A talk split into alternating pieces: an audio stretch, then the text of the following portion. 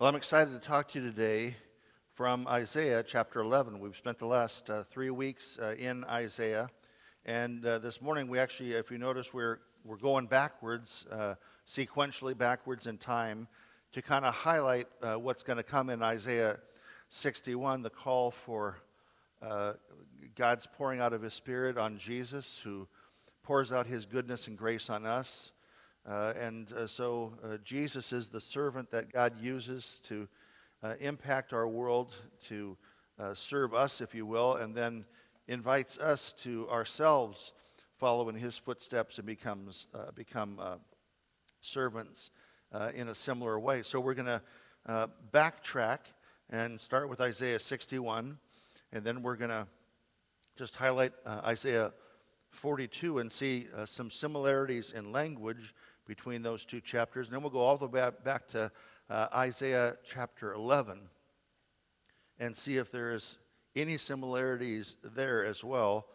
The uh, early church, the followers of Jesus, uh, as they saw who Jesus was and they heard uh, what he taught, and they saw his heart, which was really the, the heart of God, they as uh, students of Scripture, uh, a good Jewish man or woman would have huge chunks of the Hebrew Scriptures memorized because they had a challenge that we don't have in our time. some of us have, at least I know one person in this room was going to have in his back pocket a Gideon Bible. Is there somebody here with a Gideon Bible? I thought Frank might have one. Uh, that wasn't available back in uh, the time of Isaiah uh, some four or five hundred years after the time of, uh, of David. Uh, I have the phone, uh, my phone, and I have the Bible on my phone.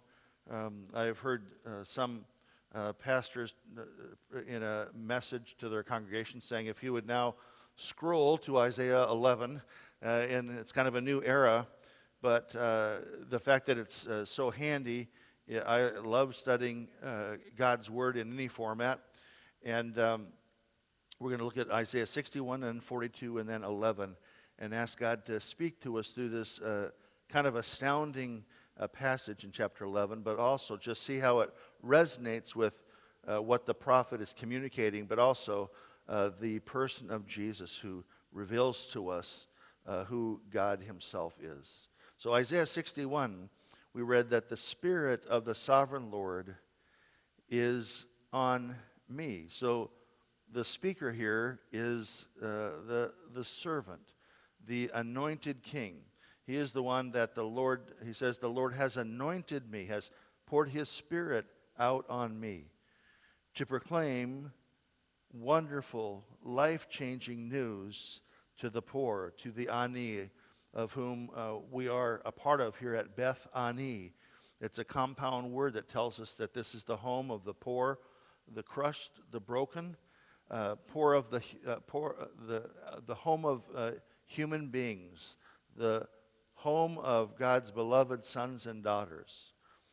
And uh, this anointed king says that the Spirit has anointed me and he has sent me to bind up the brokenhearted, to, to bring the healing, the wholeness that we can't uh, generate in and of ourselves, to proclaim freedom for the captives and release from darkness for the prisoners, to proclaim the year, excuse me, to proclaim the year of the Lord's favor, the season, the time, the era where the God uh, wants to be gracious to his people, and the day of vengeance of our God, because God comes to, uh, to uh, provide the the vengeance that he calls us to uh, not allow to stick in our hearts because he knows that our hearts can't bear the weight of uh, carrying around uh, vengeance over a, a, season of time. I love the fact, too, that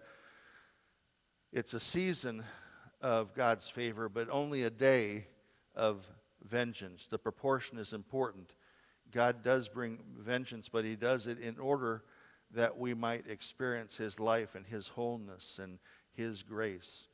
He sent me again to comfort all who mourn and to provide for those who are grieving, to bestow on them three gifts, and really not just gifts, but three exchange. He wants to give us a crown of beauty instead of ashes, where once people looked and realized that we're struggling, that we're not well, that we're living lives of grief and deprivation and loss. He wants to give us a crown of beauty instead of the ashes, which is the visible sign of mourning in their culture. I remember a season of time when I was extremely depressed during my early college years. And uh, one day I was walking to class uh, early one morning, and uh, somebody was walking behind me, a friend, maybe 20 yards behind, and they called out, Doug, what's wrong?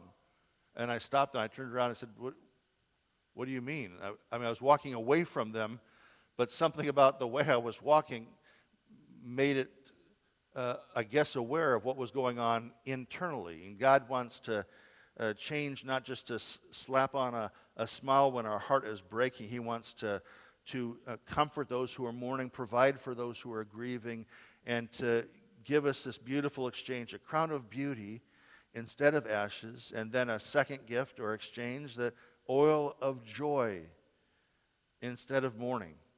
So we're called to uh, anoint our head with oil, and uh, people would anoint their faces, and uh, indeed still do.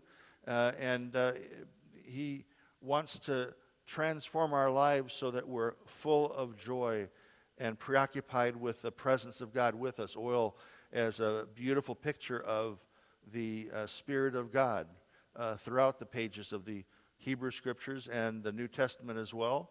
So, another reference that God poured His Spirit out on Jesus, and Jesus uh, is going to live in the power of the Holy Spirit, we know through the Gospels. And then, uh, after His death, burial, resurrection, and ascension, He's going to pour out the Holy Spirit on all who believe in Jesus.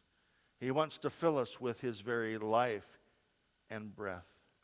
And a third gift Jesus, uh, as the representative of this anointed king, came to give us a garment of praise. He came to dress us up, whereas previously we could be characterized by a spirit of despair. And that's not just going through loss, which we all do, that's carrying around a, a, a permanent sense of loss, living in the shadow of pain and grief. And He wants to cover us instead with a garment of praise as we uh, pour out our praise to God for His grace and for His goodness during both good times and grievous times. And the net result is spiritual transformation over a season of time. He says that these, they will be called, these poor, the brokenhearted, the captives, the prisoners, the mourning, the grieving, uh, they will be called mighty oaks powerful, sturdy, stable, strong trees, a planting of the Lord for the display of his splendor. Why are you and I here on this planet? One reason is to show people the glory of God in our lives and our relationships together. We're to be mighty oaks, a planting of the Lord for the display of his splendor and his glory and for us to invest in uh, our, our, generation, but also the generations yet to come, uh, so that uh, we could rebuild ancient ruins, restore places long devastated, the three R's, and renew ruined cities that have been devastated for generations. God wants us to take part in making all things new and bringing a new beginning to our families, to our marriages, to our relationships, to our community, and to our world. And then last week we turned to Isaiah chapter 42, where it begins rather kind of simply, Here is my servant, but I love Eugene Peterson's observation that it's a, little stronger word there here it's more uh, the verb for looking, for seeing, uh, behold, or check this out. This is my servant. And now, not the servant speaking, now it's the sovereign Lord speaking. Here is my servant. Behold, pay attention. Everything's about to change. Here is my servant, the one I uphold. He's my chosen one. in whom I delight, and I will put my spirit on him, and he will bring justice to the nations. Our world is in desperate need of justice in big and small ways. Uh, even the baseball world is in need of justice. I think of this as uh, we had uh, an injustice perpetrated on uh, all, I think, spans of sports, which is uh, in many ways uh, just a mirror of our culture or our civilization. And so people have overreacted, as is going to happen, and so threats on the lives or families of Houston Astros players is not appropriate.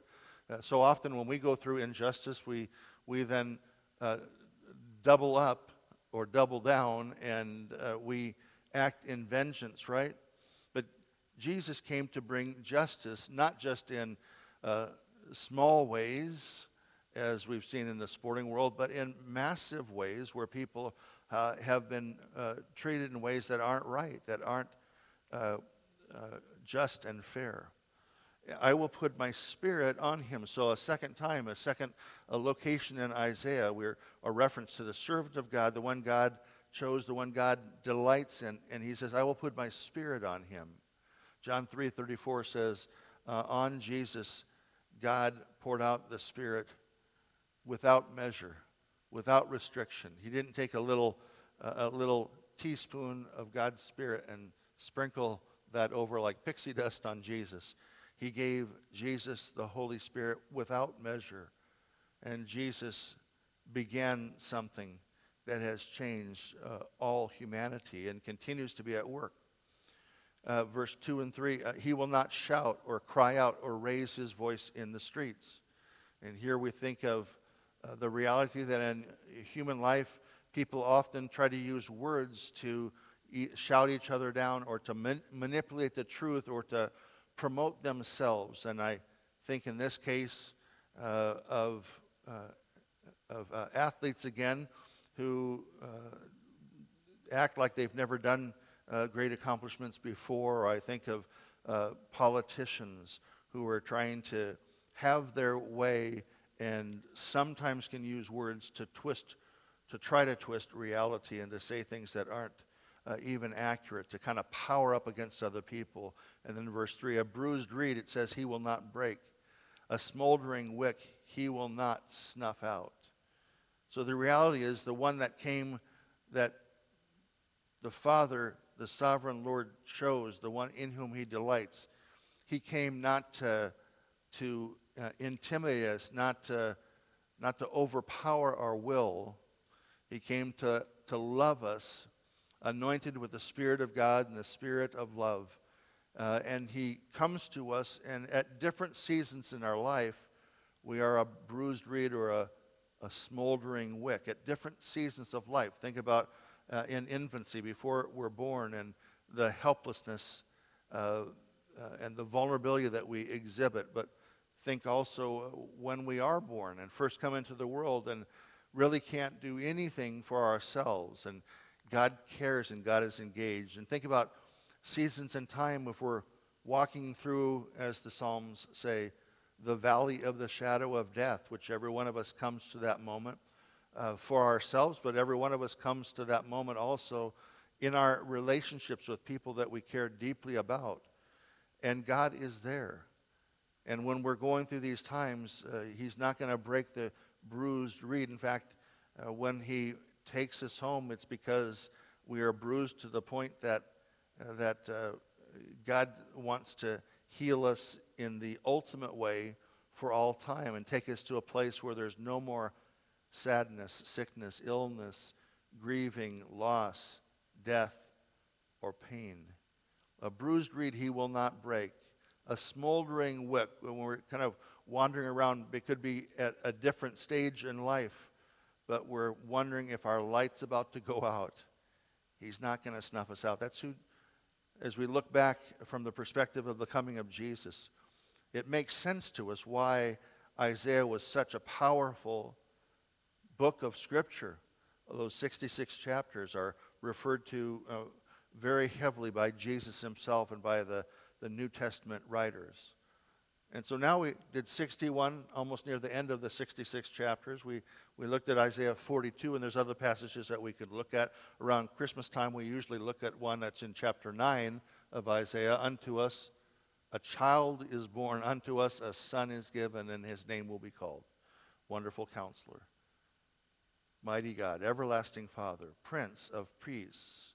But we're going to look at chapter 11, which initially is a little confusing, I think, in language or a little bit unclear, and we have to kind of think about what it is that we're, we're uh, called to, to examine, called to reflect on. He, he says, uh, Isaiah 11, that a shoot will come up from the stump of Jesse. Well, what's a shoot? uh, there was a grammarian in our culture whose name I've forgotten uh, briefly, but he talked about the fact that uh, many words either sound alike uh, or have uh, uh, multiple meanings. Polyvalence, I believe, is, the term. And, and so it leads to situations where he wrote a book based on observation of language called Eats, Shoots, and Leaves. and it could be, is that referring to a basketball player who has breakfast, lunch, dinner, and then goes out and shoots some buckets and then takes off. Uh, but in fact, it was uh, in reference to an animal like the, uh, the lovable, you know, koala bear who eats shoots and leaves. So words sometimes can mean more than one thing in different combinations. So what is a shoot? Uh, well, a shoot is uh, something that, that comes forth that's green, but I want us to kind of back up for a moment and, and not focus, focus on the shoot that comes up and the, the branch that bears fruit, but focus on the other two parts of that. Focus on the stump of Jesse. The stump of Jesse. We know who Jesse is. Jesse is the father of David, uh, Israel's uh, greatest king, a man after God's heart, an imperfect man, as all of us are, but a man who chose to follow God. And God had promised David that one of his descendants would sit on the throne of David uh, for all time. And uh, Isaiah, some 500 years later, five centuries or so later, is uh, spoken uh, to uh, Israel when they have been battered and shattered and scattered in exile. And it looks like the promise to David has disappeared off the face of the earth. And it looks like this magnificent kingdom. Think about Jesus talking about the, the, the little seed. The kingdom of God is like a, a seed that grows into a magnificent tree, and, and all the, the creatures of the world, all the, all the birds uh, of the earth will take refuge uh, under its canopy. Uh, in that sense, uh, we're looking at what we hope is a, a tree and something of beauty and significance and uh, weight and power. And instead, what we see is something that isn't very impressive. In fact, really all that's left are roots. I was disappointed uh, over the past uh, couple months, shut off my automatic sprinklers uh, because of the occasional rain that came. And uh, yesterday I was c- come back to the house and I noticed that my fuchsias out in front in kind of hanging baskets. I was going to say they were looking a little dry. They were looking fairly dead. I hope they're not dead. Uh, because, you know, for me, I'm not a great gardener, but I became a much better gardener when I discovered automatic sprinklers. Uh, and self watering kind of a, a process. Man, I, am not bad in that event. And so I turned the sprinklers back on, and hopefully they'll be resurrected. But, and I'm hoping there's still roots there. Uh, last year, after the, the hot season, which is, we're getting a little bit like Phoenix, you know, where we have kind of two cool months and then 10 months of summer. So we don't have really seasons here as much, right? But I was so glad in the, in the backyard that a plant that I really enjoy is uh, delphinium. It's a, a, blue flower and uh, quite lovely, but a little delicate, and it doesn't like the extreme heat. If you keep it watered, it does okay. But it had uh, gone the way of many of my other plants uh, a year ago. And then uh, when the wet season came, we had some extreme wetness. I was kind of shocked to see some blue flowers in the planter where the delphinium was. So apparently the root was still there, even though I hadn't been able to tell it to that point, and that flower came back. So now I'm hoping that for my delphinium in the front. Uh, the point is, is, this if you think of a, a, place that's supposed to be verdant and supposed to be green, Eugene Peterson talks about uh, living uh, fairly close to Virginia, where you can enjoy, he says, the panorama of autumn color in the great forests of the Appalachian Mountains. And uh, people walk in them, they, they hike the Appalachian Trail, they enjoy the forest. But imagine if when they arrived, you find that a gigantic logging operation has been underway, and every tree, all that's left is just a stump. As far as the eye can see, there's not a single tree standing, only a, a cemetery of stumps. How would you feel? Angry, depressed, empty? W- would you weep? Would you lose all interest in the world of nature and retreat into a kind of a depressed paralysis? Or would you run around in a rage, blooding your fists on the stump? Whatever you did, it wouldn't do any good. The forest is gone. Nothing can bring it back. The trees are destroyed. All that is left is a wasteland. Or possibly think of uh, California's magnificent uh, uh, vineyards or California's uh, beautiful uh, citrus trees, and imagine they're all gone. It's a wasteland. Or imagine uh, the beautiful redwoods up in Northern California.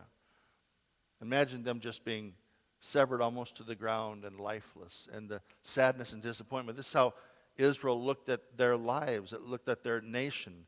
He says uh, that wasteland is Israel at the time of Isaiah's sermon, about 500 years after David, about 500 years before Jesus, because the Assyrian army had invaded the land and totally laid waste to it.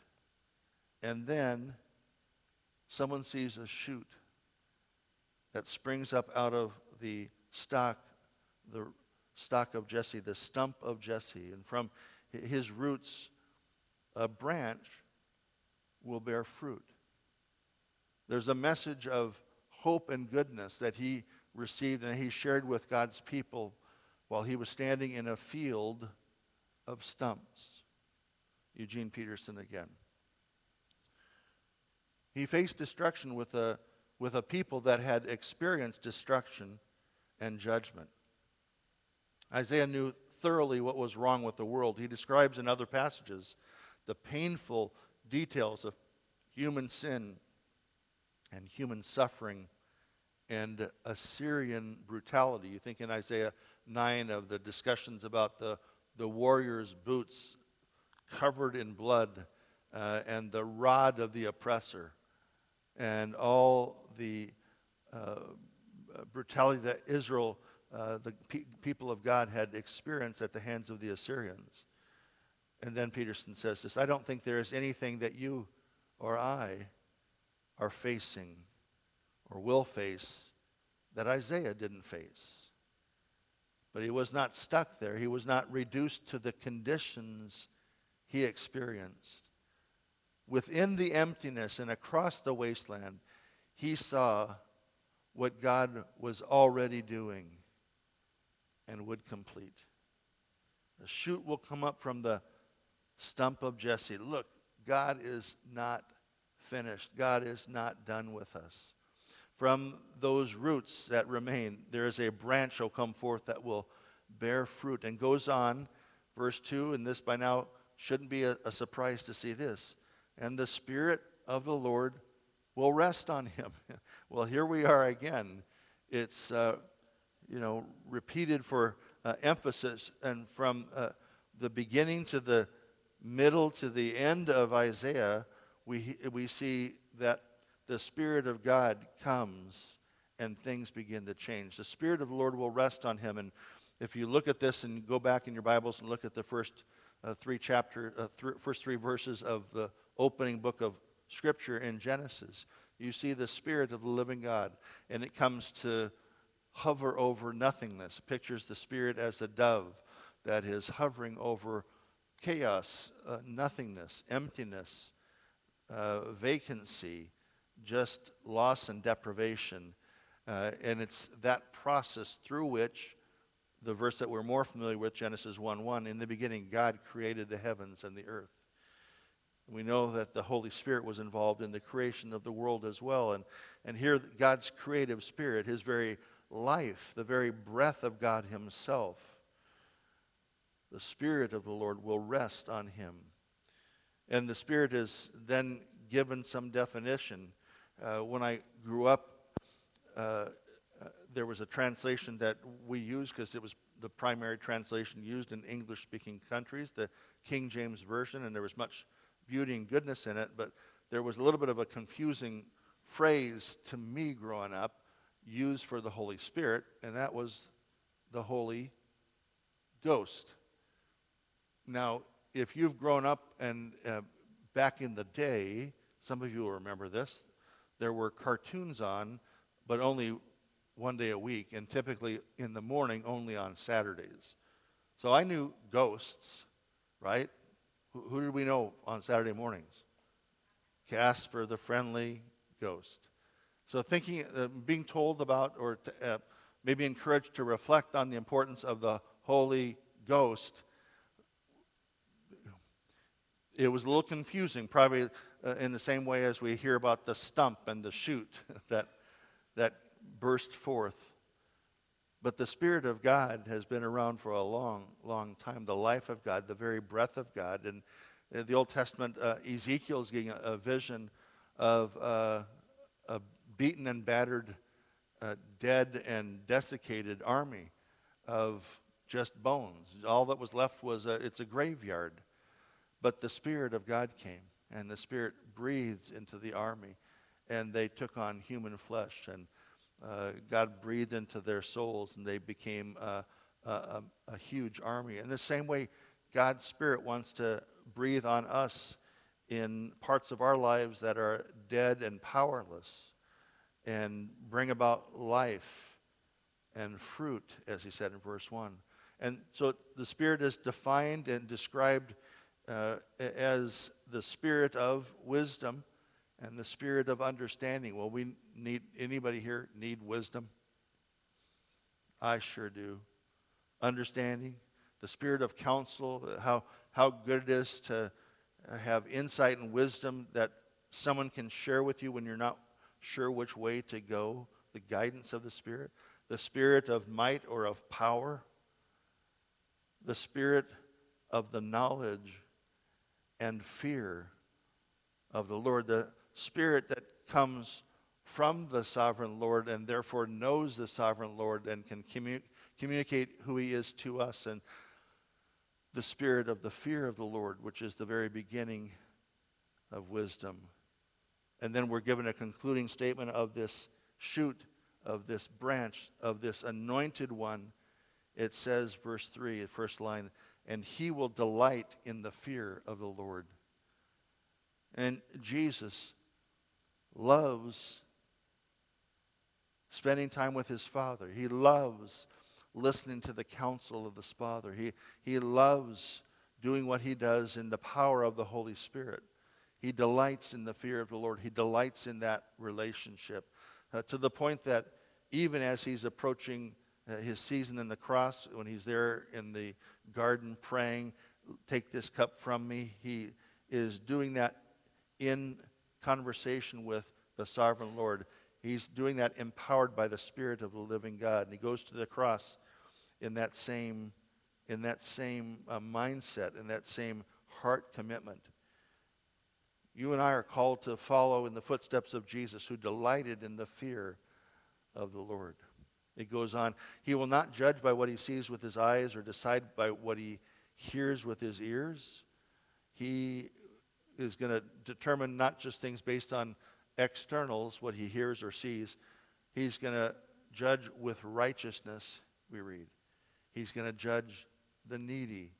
He's going to evaluate the, the needs of broken people with justice. So, with, ju- with righteousness, verse 4, and then secondly, with justice. He will give decisions for who? For the ani, for the poor of the earth. Isn't that interesting how throughout these various passages, separated by lots of verses and frankly lots of chapters, you have an individual that the sovereign Lord sends his spirit to rest on, anoints him with to rest on, and he is sent to make an impact on the needy and the poor and the crushed, and to bring about justice where there is none.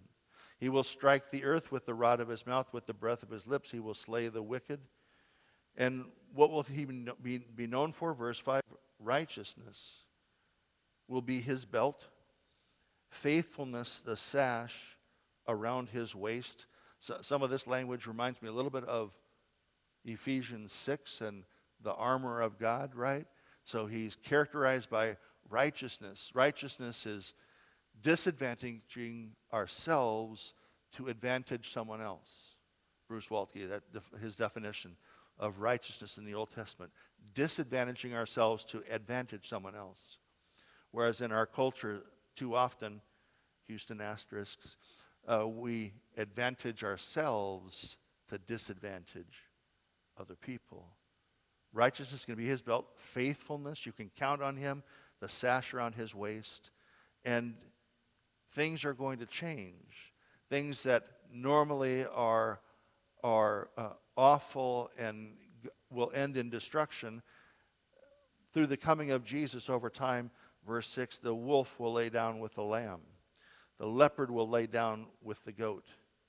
The calf and the lion and the yearling together will lay down, and a little child will lead them. And again, we're two chapters past Isaiah 9. Unto us a child is born, unto us a, a son is given, and the government will rest on his shoulders, right?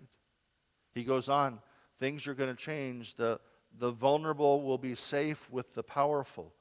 The cow will feed with the bear, and the young will lie down together. Aren't you glad we don't live in Arcadia where you had that 450 pound bear lumbering through a neighborhood a couple days back? I saw in the paper. That just looked terrifying. But Jesus is going to change the way things are in our world. The lion will eat straw like the ox. Infants will play near the hole of the cobra. Creeps me out even to read that. Young children, I, I know some young children. I have some young children in my life. They'll put their hands into the viper's nests, but they will neither harm nor destroy on all my holy mountain. Why? The coming of Jesus will change because the final line of verse 9 for the earth will be filled with the knowledge of the Lord as the waters cover the sea. Do you need something to pray for in your life? If you maybe are thinking, I, you know, God calls us to pray, but I don't know what to pray for. Well, I think most of us have enough, enough challenges that we face, situations that we need wisdom or provision or insight or, or, or counsel.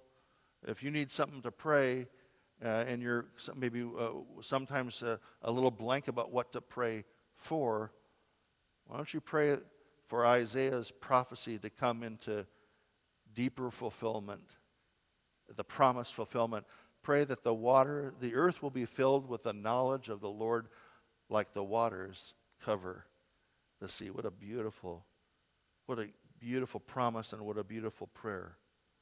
And in that day, the root of Jesse. So now Jesse was just a stump, if you remember, right? But there was still a root, there was still life.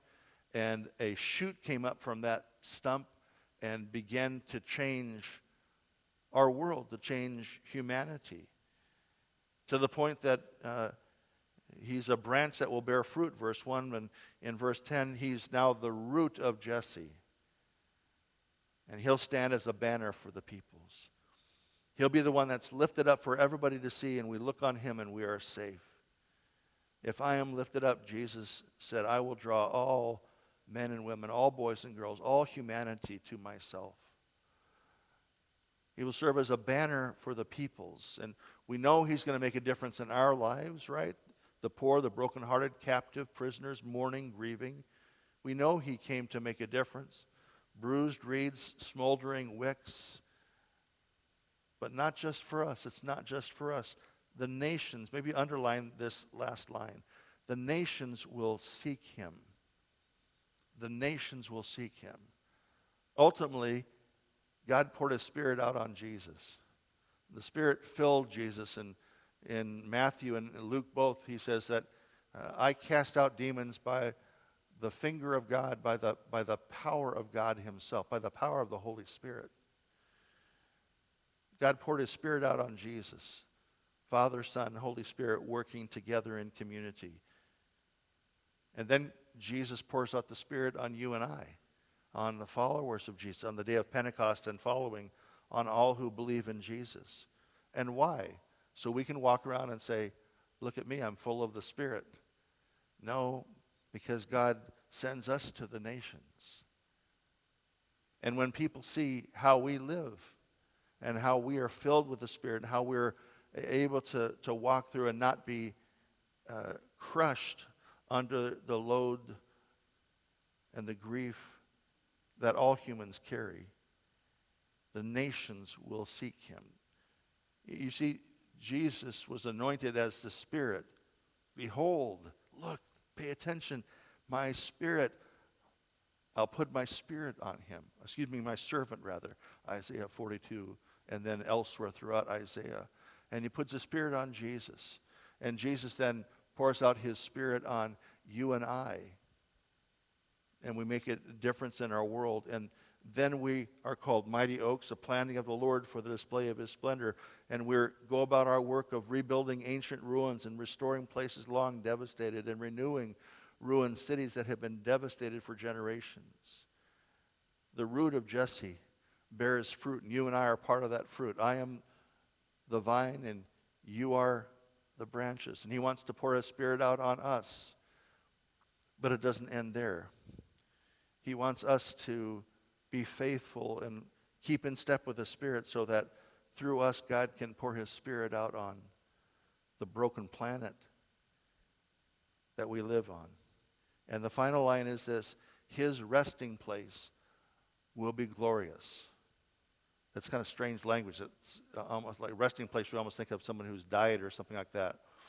But think in terms of where do we rest? Most of us, after we uh, are done with uh, our service at church and spending time in fellowship and maybe some food, we'll probably go where? We'll probably end up returning home. Anybody else like a good Sunday nap? That's our resting place. Where is the Lord's resting place? The one who is a banner for the people, the one the nations seek. Where's his resting place? Paul tells us, he says, You are the temple of God. Jesus came and moved into the neighborhood. And you and I are the home of the living God, and we're called to show forth his glory in the face of brokenness, in the face of grief and loss and mourning. He wants to use us. God anointed the servant, the servant anointed us, and you and I carry that same spirit into our relationships, our workplace, our community, our homes, our neighborhoods. He anointed the servant to serve. The servant anointed his sons and daughters, you and I, but he sends us to the world so that the nations will seek him. Here's your outline for this morning four words to fill in at the bottom of the page. Number one, in the face of nothing. Number one, in the face of nothing. You may look around and say, all that's left of my life is broken bones, dried bones, a, a stump when there once was life, but there's still a root there. So, in the face of nothing, number two, write down God brings forth something.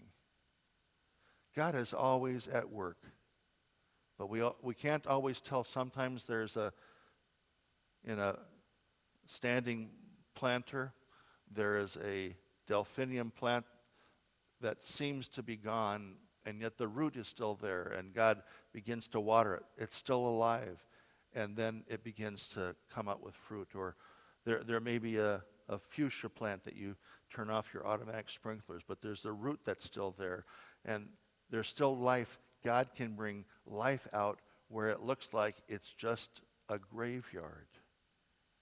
In the face of nothing, God brings forth something. Number three, write down, and that something is the hope of the world.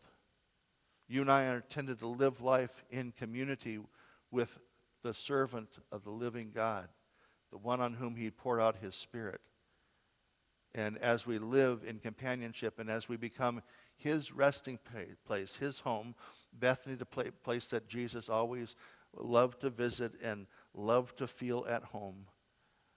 The world is watching, and the world is hungry for a place where they can belong, where they can be healed, where their wounds can be bound up, where, where good news can be communicated when they feel like they can't go on any further. Let's pray. God, we ask you, we ask you here at Bethany to pour out your Spirit uh, even again on your children, on your sons and daughters, on men and women, on boys and girls. Pour out your Spirit.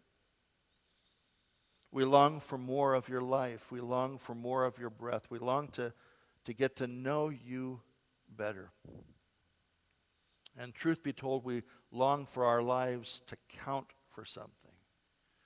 Thank you for inviting us into a family where we can pray and serve and invest and give so that even generations relatively far removed from us can be helped, can be taught, can be encouraged, can be mentored. Father, make Bethany a place of beauty, of glory, not for our good, but for the good of the community in which you have planted us as your vineyard. We pray that we might be a place of glory because, very simply, we're alive because you are living in us. May we give hope to our neighbors to the north and the south and the east and the west. We pray that because of our lives, because of our prayers, because of our service, because of our investment, because of our giving, we pray that we might encourage other people to seek you, even the nations to seek you. And number three, may that something be the hope of the world. Come, Abba Father, to your children, to your family. Come, Holy, Holy Spirit. Come, Anointed King. Fill us, grow us, water us enliven us. Breathe your breath into our lungs. Fill us with wisdom. Fill us with understanding. Fill us with the knowledge of the Lord. And give us delight in our relationship with you. And use us to bring hope to a desperate and a discouraged and a despairing world. We pray in the name of Jesus and in the power of the Holy Spirit. And all God's children said, Amen.